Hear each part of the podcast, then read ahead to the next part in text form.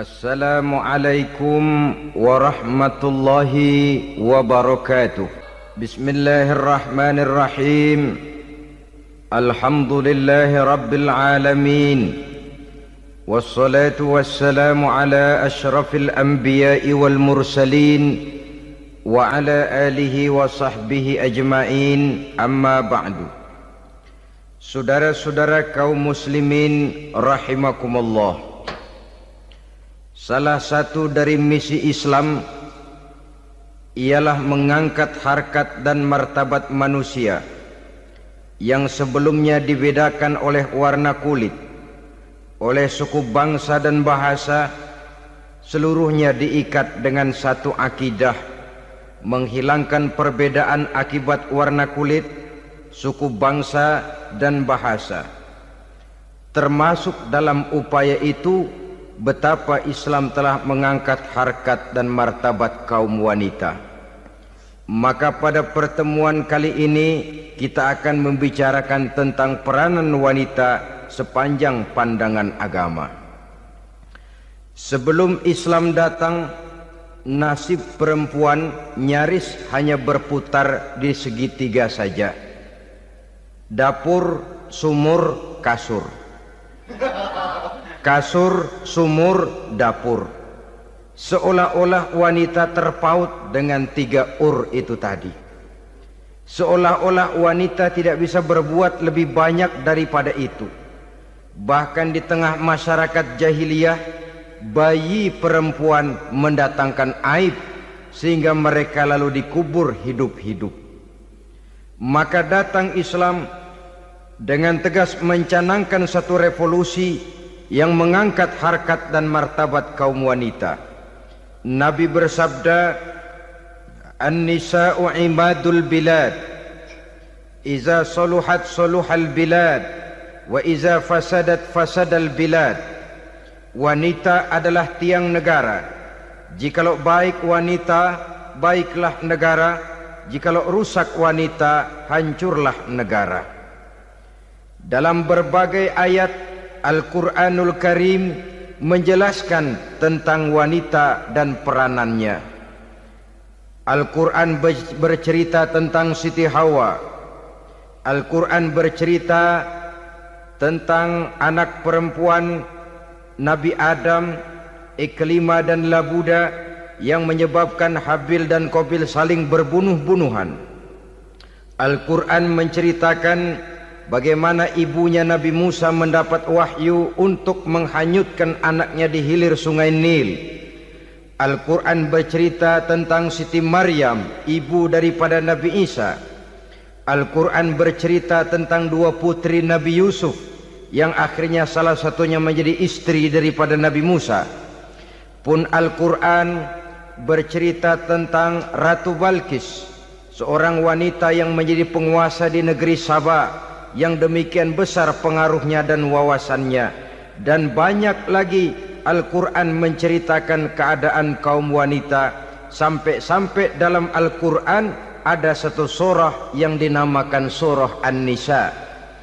Ini seluruhnya berarti bahwa Al-Quran telah menempatkan kaum wanita dalam satu posisi yang mulia dan terpuji. Al-Quran memberikan emansipasi bahwa wanita berhak mengejar kemajuan sebagaimana halnya kaum laki-laki.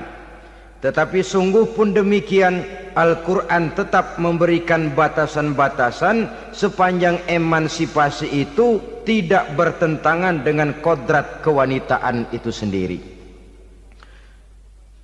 Kalau persamaan dan kemajuan, kalau emansipasi dan hak asasi sudah tidak sesuai lagi dengan kodrat kewanitaan pada akhirnya bukan mengangkat harkat dan martabat kaum wanita justru malah merendahkan derajat dan martabat kaum wanita itu sendiri.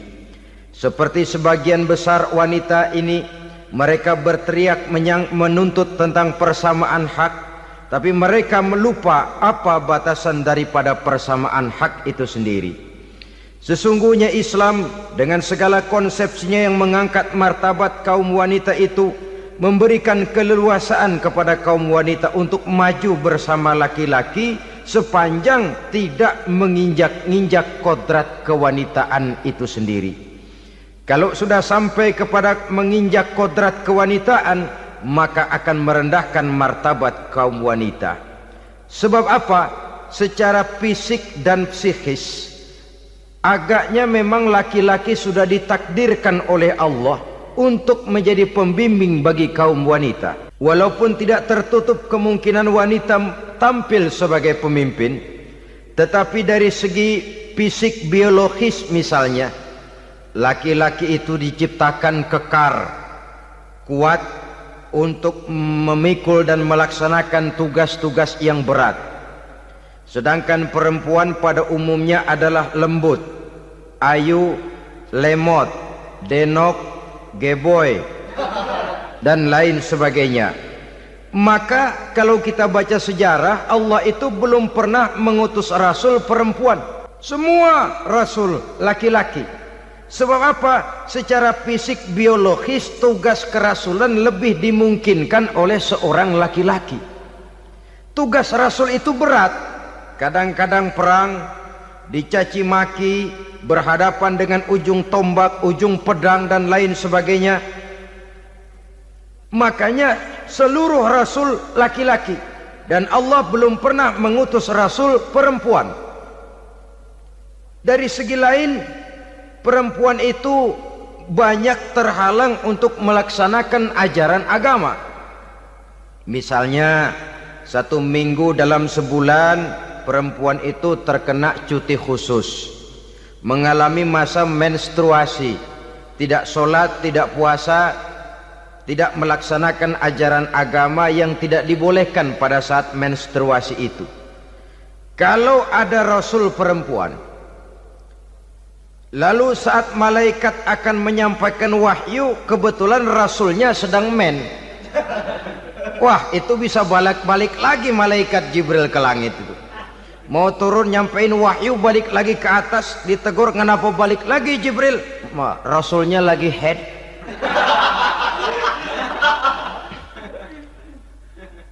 atau pada saat agama dalam bahaya, agama dalam hinaan, agama dalam ancaman, rasulnya perempuan kebetulan sedang hamil besar. Apa lalu perang ditunda? Pengumuman perang ditunda saja sampai rasul melahirkan.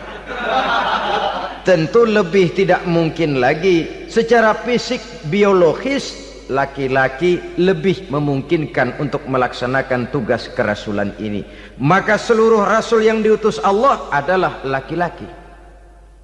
Saudara hadirin yang saya muliakan sungguh pun demikian. Islam itu mengangkat martabat wanita sedemikian tinggi sebagai tiang negara yang menentukan jatuh dan bangunnya negara yang ikut mewarnai bahkan menjadi warnanya suatu negara. Walaupun peranannya memang tidak begitu kelihatan tapi sesungguhnya amat sangat menentukan. Oleh karenanya secara umum emansipasi yang digariskan oleh Islam emansipasi yang tidak bertentangan dengan kodrat kewanitaan di berbagai aspek kehidupan kalau sekarang emansipasi ini kelihatannya sudah salah pasang, salah kaprah. Bahkan belum lama kita menyaksikan bagaimana ada binaragawati. Di zaman sekarang perempuan sudah mulai angkat besi.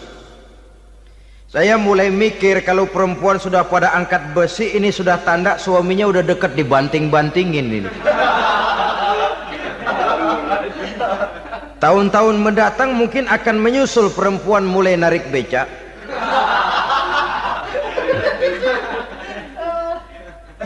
Nampaknya kan sudah tidak lagi mengindahkan kodratnya sebagai wanita. Ada olahraga yang hanya pantas dikerjakan oleh laki-laki. Oleh karena itu pada kesempatan ini kita akan mencoba melihat peranan wanita dari berbagai dimensinya. Yang pertama peranan wanita sebagai istri adalah Rasul memilih istri pertamanya Sayyidatuna Khadijah radhiyallahu anha. Kalau pilihan utama beliau pertama kali nikah dengan Siti Khadijah, jelas itu pilihannya bukan karena kecantikan. Kenapa? beliau nikahi Siti Khadijah dalam usia 40 tahun Khadijah dan 25 tahun Rasul. Statusnya janda pula. Kalau beliau seorang pemburu kembang, pemburu bunga, kenapa mesti nikah dengan janda berumur 40 tahun? Sedangkan beliau waktu itu masih berumur 25 tahun. Apa sasaran utamanya? Bisa kita lihat nanti setelah beliau diangkat menjadi rasul, ternyata Khadijah lebih daripada seorang istri, beliau masuk ke dalam staf Nabi. Orang lain beliau belum beriman, beliau malah beriman lebih dahulu sebagai perempuan pertama yang masuk Islam. Orang lain memusuhi Nabi, Beliau malah mengorbankan hartanya untuk membantu perjuangan Nabi. Istri setia semacam ini dengan peranannya sebagai istri yang sedemikian rupa memberikan andil yang sangat besar bagi kesuksesan dan keberhasilan seorang suami. Yakinlah saudara, tidak ada seorang suami bisa meraih sukses yang besar jadi apa pun dia, profesi apa pun yang dipegangnya, apa dokter, apa insinyur, apa pejabat pemerintah, apa politikus, apa ekonom, apa budayawan, apa kiai, apa mubalik, tidak ada yang bisa meraih sukses yang besar tanpa peran serta istrinya.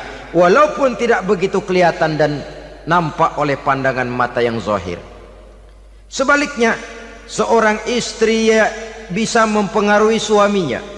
Seorang suami yang jujur polos, lugu, sederhana, bisa jadi koruptor ulung kalau didorong-dorong oleh istrinya. Seorang istri Pak Lurah memang tidak ikut mengatur kelurahan, tapi dia bisa mewarnai suaminya. Seorang istri gubernur memang tidak ikut mengatur provinsi, tapi dia bisa mewarnai suaminya. Sepanjang warnanya positif, tentu sangat baik dan sangat diharapkan. Tetapi kalau warnanya negatif, kiamatlah akibatnya umat ini. Oleh sebab itu, peran pertama dari kaum wanita sesungguhnya adalah sebagai istri yang mendampingi suami untuk mengolah dan melaksanakan tugas-tugas besar. Dari seorang yang paling kecil sampai kepada seorang yang punya jabatan paling tinggi sekalipun, pengaruh dan peranan istri memang sangat menentukan. Saudara hadirin kaum muslimin rahimakumullah. Itulah sebabnya Nabi menikah dengan Siti Khadijah.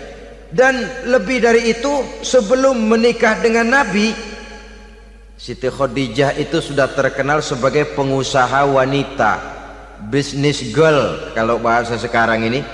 Bahkan jaringan-jaringan bisnisnya tidak hanya Mekah saja tidak hanya antar kota bukan bahkan sudah antar negara. Dari Mekah ke Syam dari Mekah ke Madinah dan lain sebagainya yang bahkan kita tahu Rasul pada mulanya pun ikut membantu perdagangannya Siti Khadijah radhiyallahu anha ini. Jadi kalau bercermin dari karier Siti Khadijah boleh saja wanita bergerak di bidang bisnis? Asal memang profesi bukan karena dengan senjata dan modal kecantikan lalu membujuk dan merayu orang sampai telap sehingga bisnisnya berjalan lancar dengan jalan menjual kecantikannya. Tidak bergerak di bidang bisnis yang memang profesinya di situ. Tidak ada salahnya bisa saja perempuan menjadi bisnis girl seperti yang dicontohkan oleh Siti Khadijah radhiyallahu anha ini. Sebab itu kontes-kontesan yang hanya bertitik kepada rupa yang ayu saja rupa yang cantik saja sesungguhnya bukan hanya tidak bermanfaat tapi saya pikir juga sangat tidak mendidik. Yang mengajar anak-anak remaja putri kita untuk berlomba-lomba hidup dalam kepalsuan. Alis mata palsu hidung pesek dimancungin palsu operasi plastik. Alis matanya dikerik bikin yang palsu tai lalat lagi bikin yang palsu. Gincu bibir dimerahin palsu seluruhnya hidup dalam kepalsuan. Akan lebih baik kalau kita ini misalnya mengadakan kontes yang menitik beratkan kepada ketinggian IQ, kecerdasan, kemampuan, skill, keahlian dan kemampuan. Tidak hanya dititik beratkan kepada rupa yang ayu dan cantik semata-mata sebab di samping manfaatnya diragukan juga sangat tidak mendidik buat generasi yang akan datang. Terutama ibu-ibu peran utama wanita sesungguhnya adalah sebagai istri mendampingi suami dalam melaksanakan tugas-tugas besar. Satu hari serombongan ibu-ibu pernah datang menghadap Rasul mengajukan satu resolusi. Protes kalau bahasa kita sekarang. Ya Rasul ada apa bu? Kalau laki-laki sih enak. Enak bagaimana? Iya kalau orang laki-laki sholat perempuan sholat. Laki-laki puasa perempuan puasa. Laki-laki pergi haji perempuan pergi haji. Laki-laki menuntut ilmu perempuan bisa menuntut ilmu. Tapi kalau laki-laki pergi jihad perang membela agama kami perempuan tidak bisa ikut jihad perang di medan pertempuran. Padahal pahala jihad sangat besar dan kami ingin mendapat pahala jihad. Tidak adil kalau begini ya Rasul. Izinkan kami pergi jihad. Ini perempuan di zaman Rasul. Kalau ada kebaikan tidak bisa ikut rasanya rugi bukan main lalu protes. Apa jawab Rasul? Beliau senyum. Ibu-ibu jangan khawatir walaupun ibu-ibu tidak maju ke medan perang ada ibadah yang pahalanya sama dengan pahala jihad itu. Apa ya Rasul? Beliau menjawab jihadukunna fi baitikunna. Jihadnya ibu-ibu jihadnya kaum wanita adalah di rumah tangganya sebagai istri. Memasak makanan suaminya mencuci pakaian istrinya mengasuh, merawat dan membesarkan anak-anaknya itu seluruhnya bagian daripada ibadah yang pahalanya tidak kurang dengan pahala jihad. Kenapa?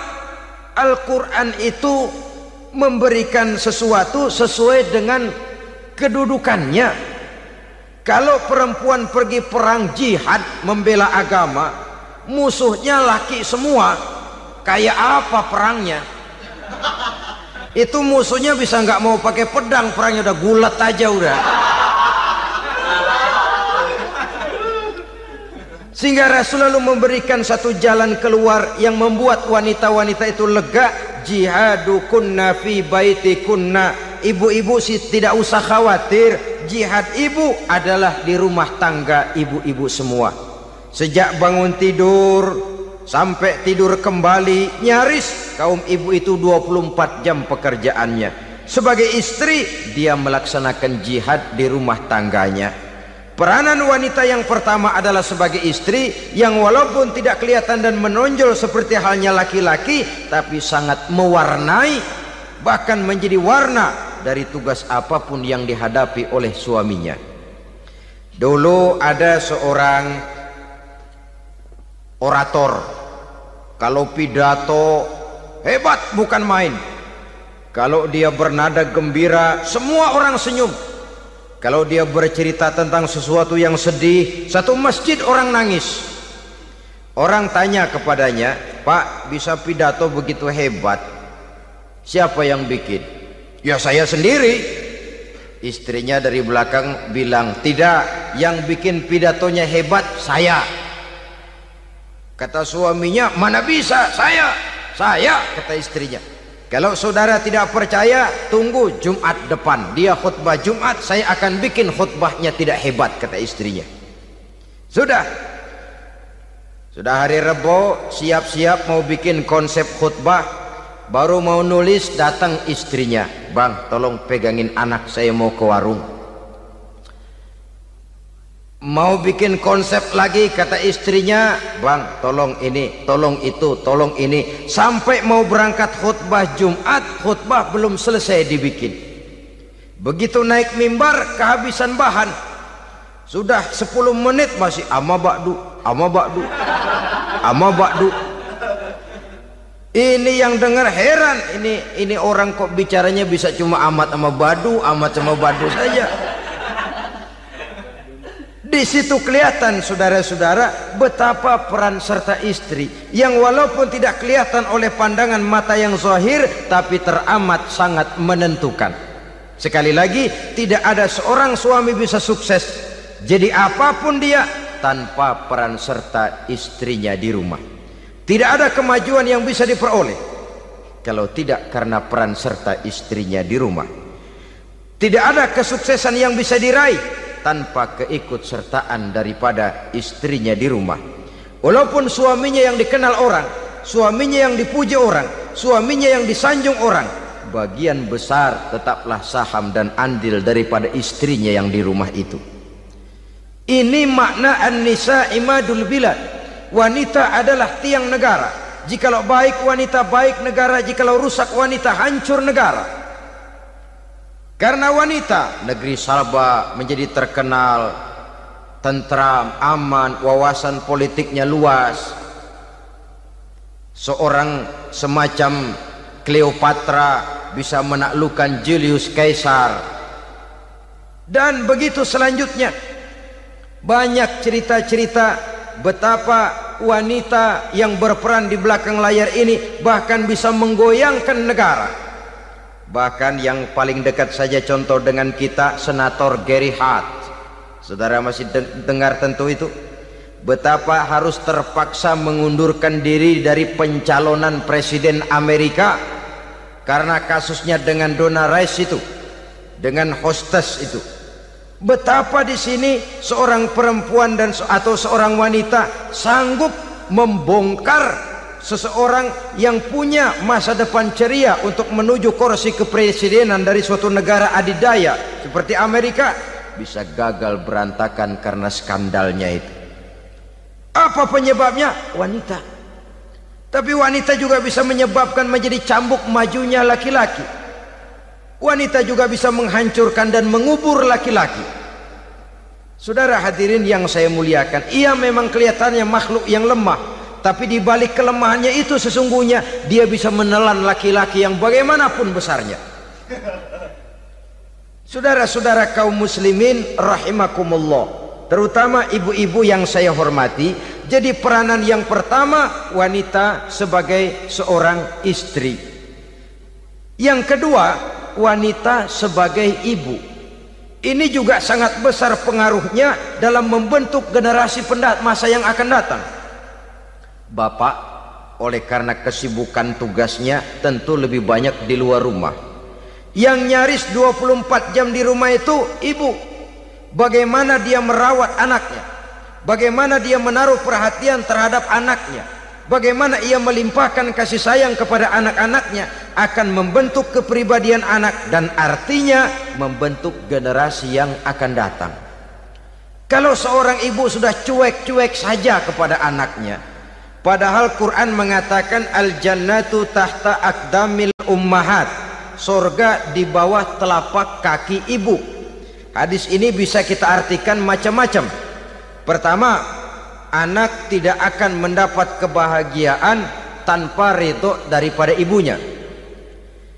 Kedua, ibu adalah wanita agung yang harus ditaati. Ketiga, neraka atau surga anak bergantung kepada ibu. Bagaimana dia mewarnai anak? Kalau ibunya cuek-cuek saja sama anaknya dan sering jadi contoh klasik kalau anak ayamnya beduk maghrib belum pulang satu RT dicariin. Hansip diundang kalau perlu dan ramil dilaporin. Tapi kalau anak gadisnya jam 12 tengah malam belum pulang ibu tenang tenang saja pak. Tidak tergerak dan tidak tertarik hatinya. Ya tentu tidak semua. Kalau sudah begitu bukankah hakikatnya ibu sudah menciptakan neraka buat anaknya sendiri? Khalil Gibran dalam satu tamsil yang indah pernah mengatakan kalau kita diberikan sebutir mutiara sebutir intan dan intan itu sebutirnya sebesar telur ayam benda yang sangat langka dan berharga. Tentu kita sayang intan atau mutiara itu. Kita jaga baik-baik. Kita simpan dalam kotak. Kotaknya kita kunci. Kotak itu kita simpan di dalam lemari. Lemarinya kita kunci lagi. Lemarinya ada di dalam kamar. Kamarnya pakai pintu. Pintunya kita kunci lagi. Kamar itu ada dalam rumah. Rumahnya pakai pintu. Dikunci lagi kemudian rumahnya pakai pintu gerbang besar gerbangnya digembok lagi. Untuk menjaga intan itu jangan sampai hilang. Begitu usaha kita berlapis-lapis. Dan intan itu sudah diberikan kepada kita kata Khalil Gibran. Apa dia? Anak-anak yang diamanahkan Allah kepada kita. Itu intan-intan mahal. Itu mutiara-mutiara pilihan yang dititipkan dan diamanahkan untuk kita jaga sebaik-baiknya haruskah dia sia-sia di tangan kita? Haruskah dia merana jatuh di tangan ibu yang tidak punya tanggung jawab? Saudara hadirin yang saya muliakan oleh karenanya peranan sebagai ibu ini sangat menentukan bagi pembentukan generasi yang akan datang. Salah ibu mengarahkan anak akan lahir generasi mendatang yang tidak kita harapkan. Sehingga Nabi bersabda kullu mauludin yuladu alal fitrah fa abawaihi yuhawwidanihi au setiap bayi dilahirkan dalam keadaan suci. Setiap bayi dilahirkan dalam keadaan bersih tidak punya dosa. Islam tidak mengenal dosa warisan. Semua saja bayi lahir dalam keadaan suci dan bersih. Kalau demikian lalu bagaimana? Kata Nabi ibu bapaknya lah yang kelak akan menjadikan anak itu sebagai Yahudi yang kelak menjadikan itu anak itu sebagai Nasrani atau menjadikan anak itu sebagai Majusi ibu bapaknya yang mewarnai anak. Ibaratnya anak itu kertas putih mau ditulis tinta hijau warnanya hijau mau ditulis tinta merah warnanya merah mau ditulis tinta hitam pun warnanya hitam oleh karena itu pembentukan anak yang soleh secara mental sesungguhnya sudah diwarnai oleh kebiasaan ibu bapak dalam pergaulan di rumah tangganya secara mental. Sehingga dengan demikian saudara-saudara salah kaprah ibu dalam mengarahkan anak-anaknya akan melahirkan generasi penerus yang sungguh-sungguh tidak kita harapkan dan pada gilirannya akan membahayakan perkembangan bangsa dan negara membahayakan kita sebagai suatu umat apalagi sekarang ini masih banyak orang-orang muslim orang-orang tua muslim yang kadang-kadang menyekolahkan anaknya di sekolah yang membahayakan akidahnya mematikan imannya menghancurkan tauhidnya. Pokoknya asal bonafid keluar sekolah ada jaminan lapangan kerja perkara anak mau kafir mau murtad bukan urusan. Alangkah ironi dan sangat menyedihkan saudara-saudara yang saya hormati jadi dari segi kaum wanita peranan ibu sangat besar. Dari segi anak ketaatan dan ke, ketaatan kepada ibu doa restu ibu akan membawa kepada kebahagiaan hidup. Doa ibu mustajabah kutukan ibu manjur. Beberapa hikayat dan riwayat menjadi contoh dan tamsil buat kita betapa tidak ada satu kebahagiaan di dunia ini yang bisa ditegakkan tanpa doa restu daripada ibu Pantas kalau dalam Al-Quran ada umul kitab, ibunya atau induknya kitab. Tiap negara punya ibu kota, bapak kota tidak ada. Lalu lagi wawasan Nusantara disebut ibu pertiwi. Bapak pertiwi ke mana tahu? Saudara hadirin yang saya muliakan, lalu dalam peringatan hari-hari besar nasional ada yang namanya Hari Ibu. Hari bapak nggak pernah diperingati. Ada hari ibu dan ibu itu pun ada ibu Kartini ada ibu Dewi Sartika dan macam-macam lagi yang seluruhnya merupakan refleksi dan gambaran betapa peranan kaum wanita di dalam kehidupan ini yang memang banyak mewarnai dan menjadi warna dari suatu kegiatan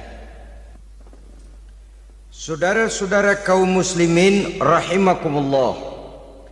Apabila yang pertama tadi kita melihat peranan kaum wanita sebagai istri Betapa ia berpengaruh besar dalam ikut menunjang keberhasilan dan kesuksesan suaminya. Kemudian pada peranannya yang kedua wanita sebagai ibu di rumah tangga betapa ia ikut membentuk, mempengaruhi, mewarnai dan membimbing kepribadian anak sebagai generasi penerus, maka pada peranan yang ketiga ini kita akan melihat wanita sebagai social agent, sebagai penggerak kegiatan sosial di berbagai bidang kehidupan. Apakah itu bernama majelis taklim? Apakah itu bernama perkumpulan perkumpulan dan yayasan-yayasan kemanusiaan? Organisasi-organisasi yang bergerak di bidang pendidikan, bahkan di zaman sekarang bukan hanya menjadi penggerak sosial bahkan sudah banyak kaum wanita yang menggerakkan satu bangsa. Dunia mengenal Margaret Thatcher. Dunia mengenal Indira Gandhi. Dunia mengenal Bandara Naike dunia mengenal Corizon Aquino. Dunia mengenal Golda Meir dulu itu dari Israel. Dunia mengenal Imelda Marcos yang ambisius tapi yang kemudian melangkah kepada jalan yang negatif dari tujuan semula. Ini bukan hanya sekedar social agent tapi bahkan sudah mengarah kepada menggerakkan dan mewarnai suatu bangsa. Islam membuka pintu ke arah itu. Wanita duduk dan berfungsi sebagai social agent mengurus berbagai macam perkumpulan-perkumpulan yang bertujuan kepada kebajikan, menyantuni yatim piatu, memelihara kesehatan, menyayangi binatang, memelihara kelestarian lingkungan dan lain sebagainya. Islam membukakan pintu sepanjang peranan sebagai istri dan sebagai ibu tidak diabaikan. Ini sebab yang utama salah seorang perempuan kaum wanita kalau terlalu aktif berorganisasi, terlalu aktif bermasyarakat, terlalu aktif dalam berbagai macam perkumpulan, lalu melupakan tugas utamanya sebagai istri dari suaminya, sebagai ibu dari anak-anaknya. Ibu asik rapat sana, rapat sini. Anak tidak pernah diajak rapat, akhirnya si anak bikin perkumpulan sendiri, rapat menurut versi mereka. Sehingga akibatnya yang timbul anak merasa kurang diperhatikan oleh ibunya. Ngaji bagus, tapi kalau sepanjang hari ngaji saja, suami pulang mau makan tidak ada makanan, mau berganti pakaian belum lagi diteriska pakaiannya, tentu ini melupakan fungsi yang utama. Kegiatan sosial kegiatan di organisasi adalah jadwal kegiatan setelah fungsi sebagai istri dari suami, sebagai ibu dari anak-anak dilaksanakan dengan sebaik-baiknya. Bukan tidak baik ngaji, kalau dari ngaji ke ngaji saja. Bangun tidur ngaji. Jam 7 ngaji berangkat jam 11. Salat zuhur berangkat ngaji lagi, pulang sore, malam ngaji lagi Suami tidak terurus, anak-anak pun terbengkalai, rusaklah rumah tangga. Dan bukankah satu bangsa terdiri dari satu tatanan masyarakat dan tatanan masyarakat yang paling kecil bernama keluarga? Keluarga merupakan unit dari masyarakat, unit yang terkecil dan keluarga terdiri dari pribadi-pribadi yang merupakan bapak, ibu dan anak-anak sehingga masyarakat bangsa yang baik terdiri dari masyarakat yang baik. Masyarakat yang baik tersusun dari keluarga-keluarga yang baik. Dan keluarga yang baik akan muncul dari pribadi dan individu yang baik. Pribadi dan individu yang baik yang sadar mana kewajiban yang primer mana kewajiban yang sekunder. Sebagai social agent dia lalu mawas diri dengan tetap mempertimbangkan kodrat kewanitaannya itu tadi saya ikut prihatin kalau ada perempuan main sepak bola. Dan saya yakin betul kalau perempuan main sepak bola yang nonton pasti bukan nonton bola. Ya mungkin bola juga tapi bola yang mana itu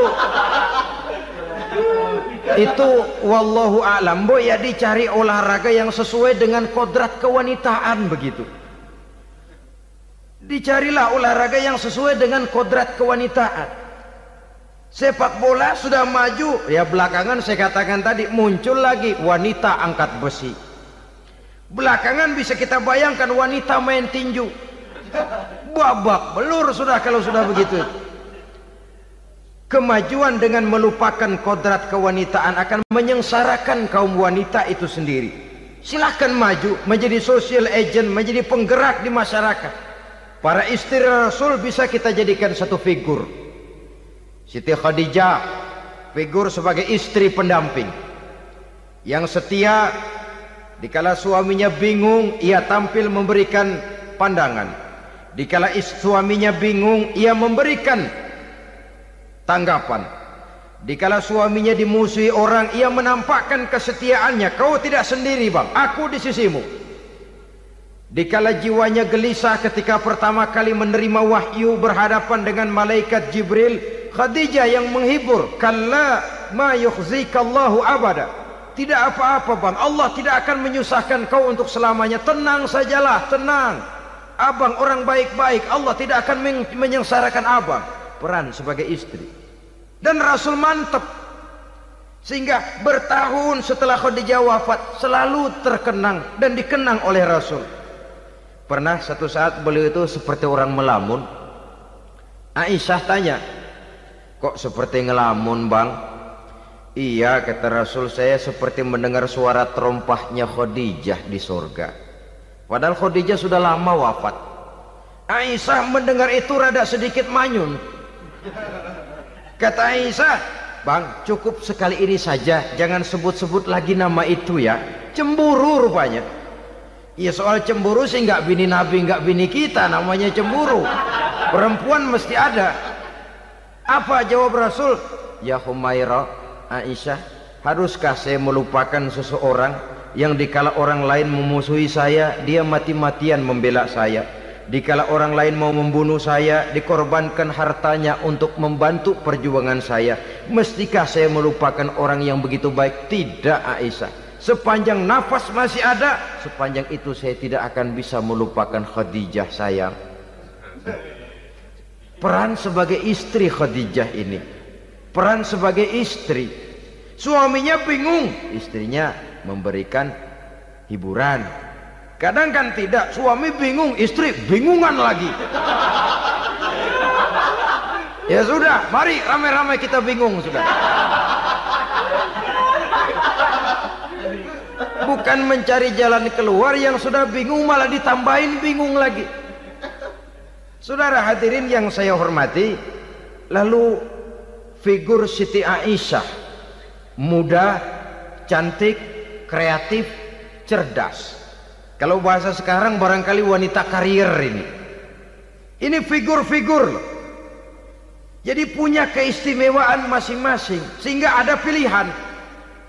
Ya tentu orang mencari istri itu kan karena ada dasar pilihan. Mungkin rupanya kurang menarik tapi akhlaknya bagus. Mungkin akhlaknya sedang-sedang saja tapi potongannya cakep, masih ada pilihan. Sudah potongan jelek, akhlak bejat, Emangnya lu milih merem tempo hari ya?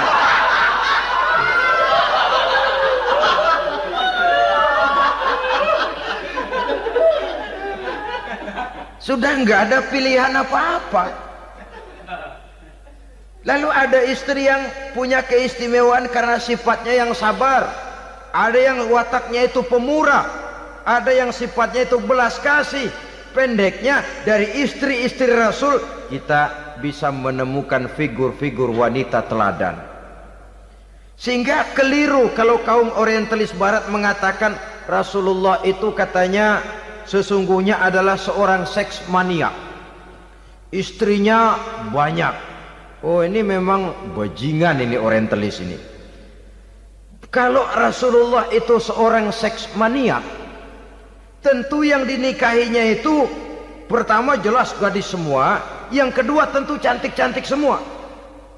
Dari istri-istri beliau yang dikawininya dalam keadaan gadis cuma Siti Aisyah selebihnya janda. Apa pertimbangannya? Menyantuni yatim-yatimnya. Mengayomi janda-janda yang ditinggal suaminya gugur di medan perang untuk memperkuat keimanannya. Itu pilihan utama Rasul. Kita sekarang ini ya ngakunya si ikut sunnah Rasul cuma sunnahnya urusan kawin melulu ada duit sedikit kawin maning kawin maning. Ditanya orang kenapa kawin melulu sih mas? Sunnah Rasul. Bukan main. Kalau sudah urusan kawin pahlawan betul sunnah Rasul. Padahal kawin lagi dalam Islam itu sungguh pun boleh tapi tidak diperintah tidak diperintah memang cuma boleh. Itu kalau dalam pesawat itu cuma semacam emergency exit lah ya. Yang tidak boleh sembarang waktu bisa dibuka. Kalau memang sanggup berlaku adil tafadhol. Kalau tidak satu juga nggak habis. Lagian saya kira perempuan itu kan cuma perbedaan rupa saja perbedaan selera saja. Seperti singkong dengan sate bedanya kan cuma di tenggorokan. Kalau sudah masuk ke perut kenyangnya kan sama perempuan cuma berbeda dalam selera rasanya barangkali ya. Barangkali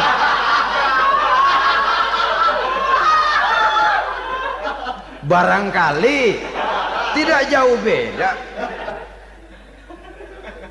Saudara hadirinlah Islam ini mengatur. Mengatur lewat pintu yang dinamakan nikah itu tadi. Sehingga dengan demikian bisa dinikmati secara tenang tentram tidak usah manusia ya kucing saja. Coba lihat kucing. Kalau ikan dia boleh nyolong kucing itu boleh curi makannya nggak tenang kucing. Coba lihat ini. Asal dia nyolong ikan makanan makannya juga mindik-mindik. Matanya nengok kiri nengok kanan. Ada sedikit gerusak kabur. Secara nalurinya kucing tahu kalau ini ikan curian. Makannya nggak tenang dia. Tapi kalau ikan kita kasih kucing anteng gledek juga nyamber manteng aja dia. Nalurinya mengatakan ini ikan dikasih sama yang punya tenang dia. Saudara hadirin yang saya hormati orang juga gitu. Kalau hubungan suami istrinya sudah sah diikat dengan akad nikah tenang. Anteng nggak gerasak gerusuk nggak kayak diubur-ubur maling anteng aja yang ngintip juga. Gua cuek aja udah. Biarin aja dia ngintip capek sendiri lah.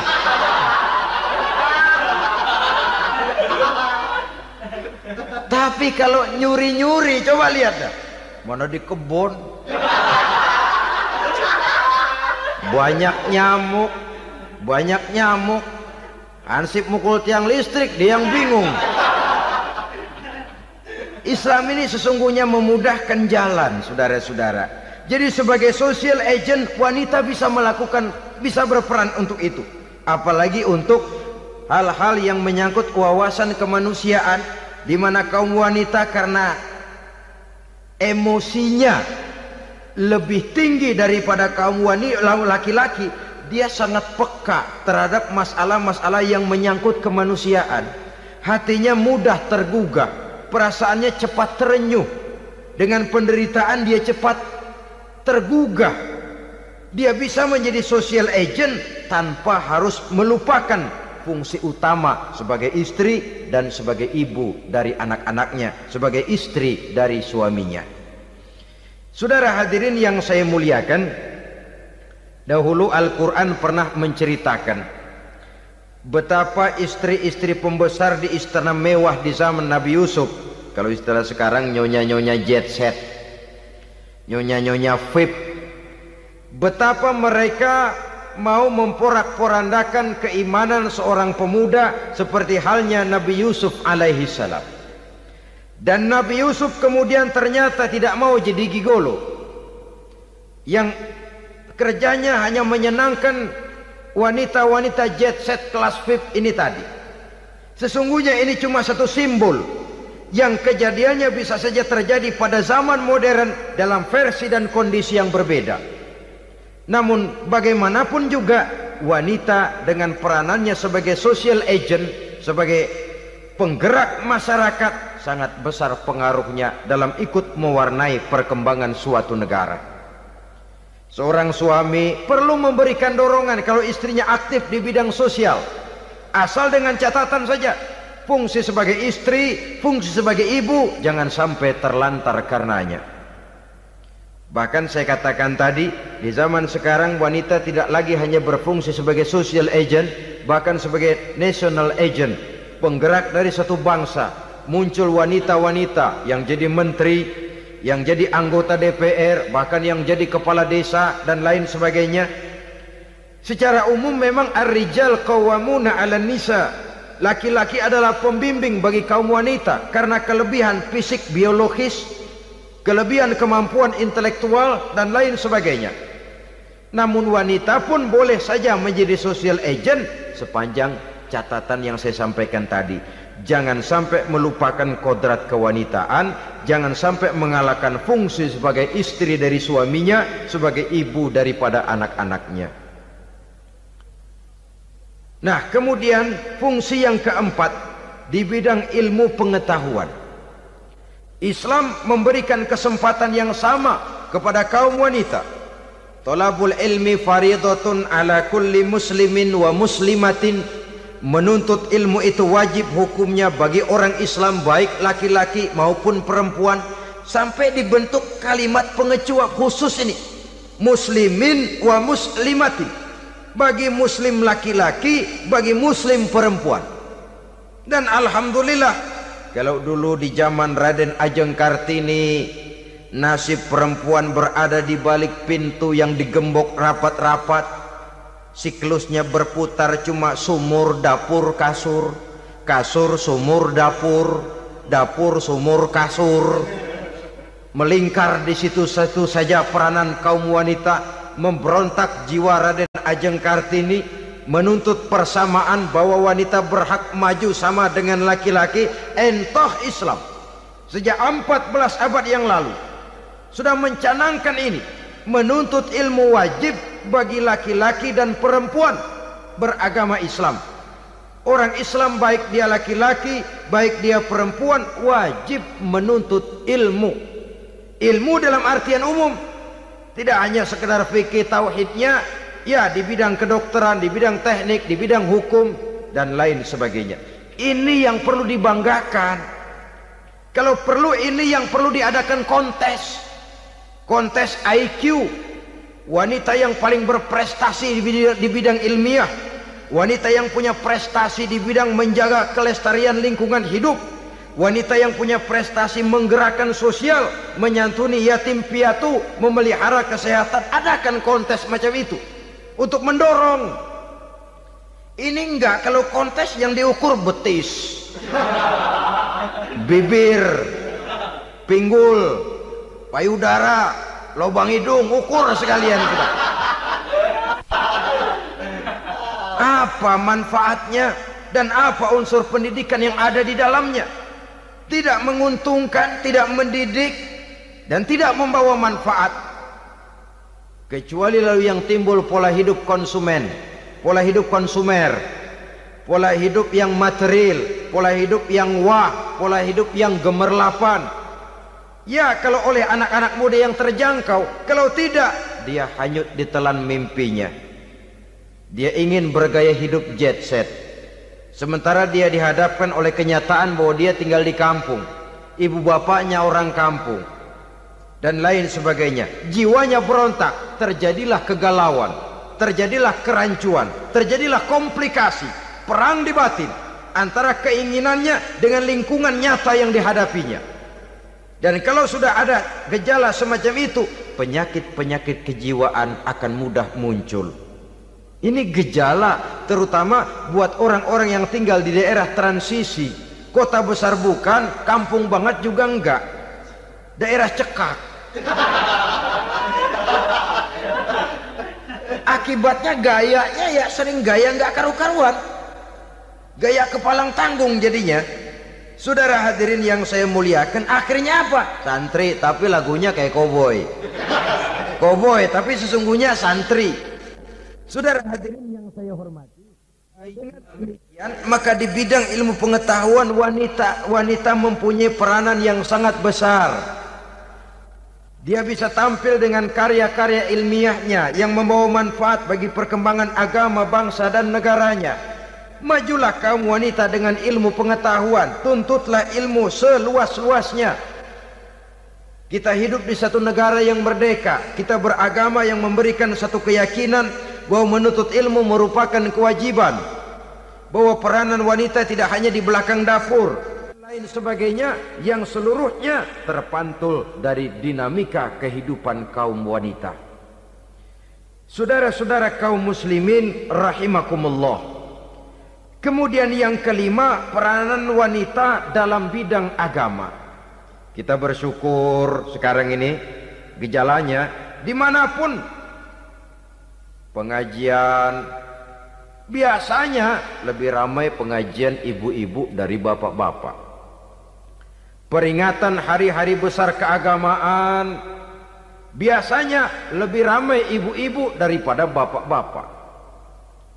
Pengajian ibu lebih ramai padahal kalau bicara sibuk lebih sibuk ibu daripada bapak misalnya kalau sudah pengajian bapak-bapak biasanya pengajiannya ramai cuma tiga giliran itu pembukaan maulid penutupan kalau sudah yang rutin pengajian tiap minggu tiga pojok yang ngaji. Yang atu nguap, yang atu pules, yang atu ngiler.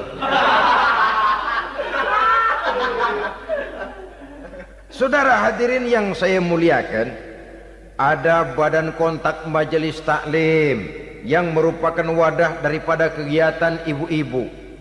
Ada Ittihadul Muballighat, Persatuan Muballighat, ada persatuan para asatiza dan macam-macam lagi peranan ibu-ibu di dalam kehidupan beragama. Tapi sesungguhnya harus dimulai dari bagaimana si ibu mewariskan jiwa agama kepada anak-anaknya di rumah tangganya kalau itu gagal dia mau melangkah ke masyarakat dia sudah gagal sejak awal sesungguhnya keberhasilannya dia menata masyarakat akan mengakibatkan dia nanti bernasib seperti Nabi Nuh. Berhasil mengajak beberapa orang kafir mengikuti ajarannya, tapi gagal mengislamkan putranya sendiri Kanan. Bukan tidak berusaha, tapi memang Allah sudah menghendakinya sedemikian untuk menjadi contoh buat kita semua. Yang penting orang tua berusaha dan berikhtiar. Kalau sudah berusaha dan berikhtiar anak ternyata memang sulit diurus. Barangkali memang fotokopinya kanan tuh anak. Ya orang tua kalau sudah berusaha ya tawakallah. Jangan belum berusaha lalu berkata jangan anak kita anak nabi aja ada yang bengal ngajar tidak mau mengajar anak tidak mau mendidik anak tidak mau lalu mencontoh nabi salah kaprah namanya kaum wanita bisa berperan di dalam agama. Ketika Rasul hijrah, itu kan beliau tidak langsung ke Madinah. Dari Mekah itu beliau mengambil jalan arah ke kiri menuju Gua Sur. Ini dalam strategi militer punya makna sendiri. Jenderal yang ulung ahli strategi militer ini. Di Gua Sur sana beliau tinggal dua hari tiga malam. Siapa yang membawa makanan ke Gua Sur? Siapa yang menjadi kurir untuk mengintai kegiatan-kegiatan Quraisy setelah Nabi berangkat hijrah? Asma putri Abu Bakar Siddiq radhiyallahu an. Jadi kurir, jadi spion membawa makanan untuk Rasul dan ayahnya di Gua Sur. Ini peranan wanita. Di tengah bahaya, di tengah keadaan posisi terjepit Rasul di dalam gua diamatinya keadaan Quraisy dilaporkannya kepada Rasul jasa seorang wanita bernama Asma putri dari Abu Bakar Siddiq radhiyallahu anhu Rabi'atul Adawiyah seorang sayyidah sufiyah ahli tasawuf yang terkenal dengan ajaran cintanya kepada Tuhan dia bisa menjadi tokoh wanita dalam gerakan sufi oleh karena kegiatannya di bidang agama dalam arti mujahadahnya kepada Allah Subhanahu wa taala.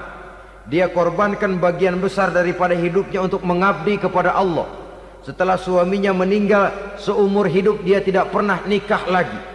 Bukan tidak cantik, cantik. Bukan tidak ada yang mau, banyak yang meminang. bahkan di antaranya termasuk Sufyan Sauri seorang tokoh juga. Pernah mencoba meminang beliau. Kata Sufyan Rabi'ah. Bagaimana? Kamu kan janda? Iya. Lalu lah saya kan duda. Jadi bagaimana daripada kita masing-masing sendiri-sendiri kan lebih baik kita join maksud kamu apa saya mau meminang kamu boleh tapi mas kawinnya saya minta engkau jawab empat pertanyaan saya. Kalau bisa diri saya seutuhnya saya berikan kepada kamu. Kalau tidak, tidak usah saja. In ajabtani fi arba'i masail fa ana laka. Kalau engkau sanggup menjawab empat pertanyaan saya, seluruh diri saya bulat-bulat saya serahkan kepada kamu. Yang pertama, Sufyan, semua orang kan bakalan mati. Iya. Ya soal mati sih sama, mati. Cuma hakikat mati kan lain-lain. Ada yang matinya itu husnul khatimah. Mati baik di akhirnya. Lagi ngaji, mati. Lagi baca Quran, mati. Lagi sholat, mati. Lagi dengar ceramah, mati. Lagi sodako, mati. Itu mati-mati yang su'ul khatimah. Ada yang mati itu mati yang husnul khatimah maksud saya ada mati itu yang disebut su'ul khatimah. Jelek di penghujungnya. Lagi nyekek botol. Mampus. Lagi banting kartu. Plak. Plak. Habis. Lagi makan riba. Mati. Lagi zina. Mati. Lagi nipu. Mati Kira-kira kalau saya nanti mati, suul khotimah apa husnul khotimah? Loh, saya nggak tahu, kamu mati saja belum. Tidak bisa kamu jawab, tidak bisa. Yang kedua, setelah mati kita masuk ke alam kubur. Di kubur kita akan dapat nikmat kubur atau azab kubur. Hari itu kira-kira saya dapat nikmat apa dapat azab? Saya tidak tahu. Di padang mahsyar setelah ditimbang kita dapat kitab di tangan kanan kalau baik di tangan kiri atau dari belakang kalau jahat. Hari itu saya dapat kitab di tangan kiri apa tangan kanan. Saya enggak tahu. Yang keempat, orang akan lewat di atas sirat. Yang selamat sampai surga, yang celaka sampai ke neraka. Kira-kira saya yang selamat apa yang celaka? Wah, kata Sofian gua enggak tahu udah butak dalam pengen itu deh. Kalau kau tidak tahu Sofian, tidak bisa jawab empat pertanyaan ini, maaf saja lamaranmu saya tolak dan saya tidak akan nikah. Ini yang saya khawatir. Maka dia terkenal sebagai Sayyidah Sufiyah, tokoh wanita dalam dunia sufi. Dan artinya wanita bisa berperan banyak dalam bidang agama. Sebagai pengasuh majelis taklim, sebagai pengasuh yatim piatu, sebagai gerakan-gerakan keagamaan yang positif dan lain sebagainya. Ini dimungkinkan karena Islam menunjang harkat dan martabat kaum wanita maka majulah kaum wanita Islam Indonesia dengan tetap menjaga kodrat kewanitaannya. Inilah yang kita sampaikan pada kesempatan ini. Terima kasih atas segala perhatian. Mohon maaf atas segala kekurangan. Wassalamualaikum warahmatullahi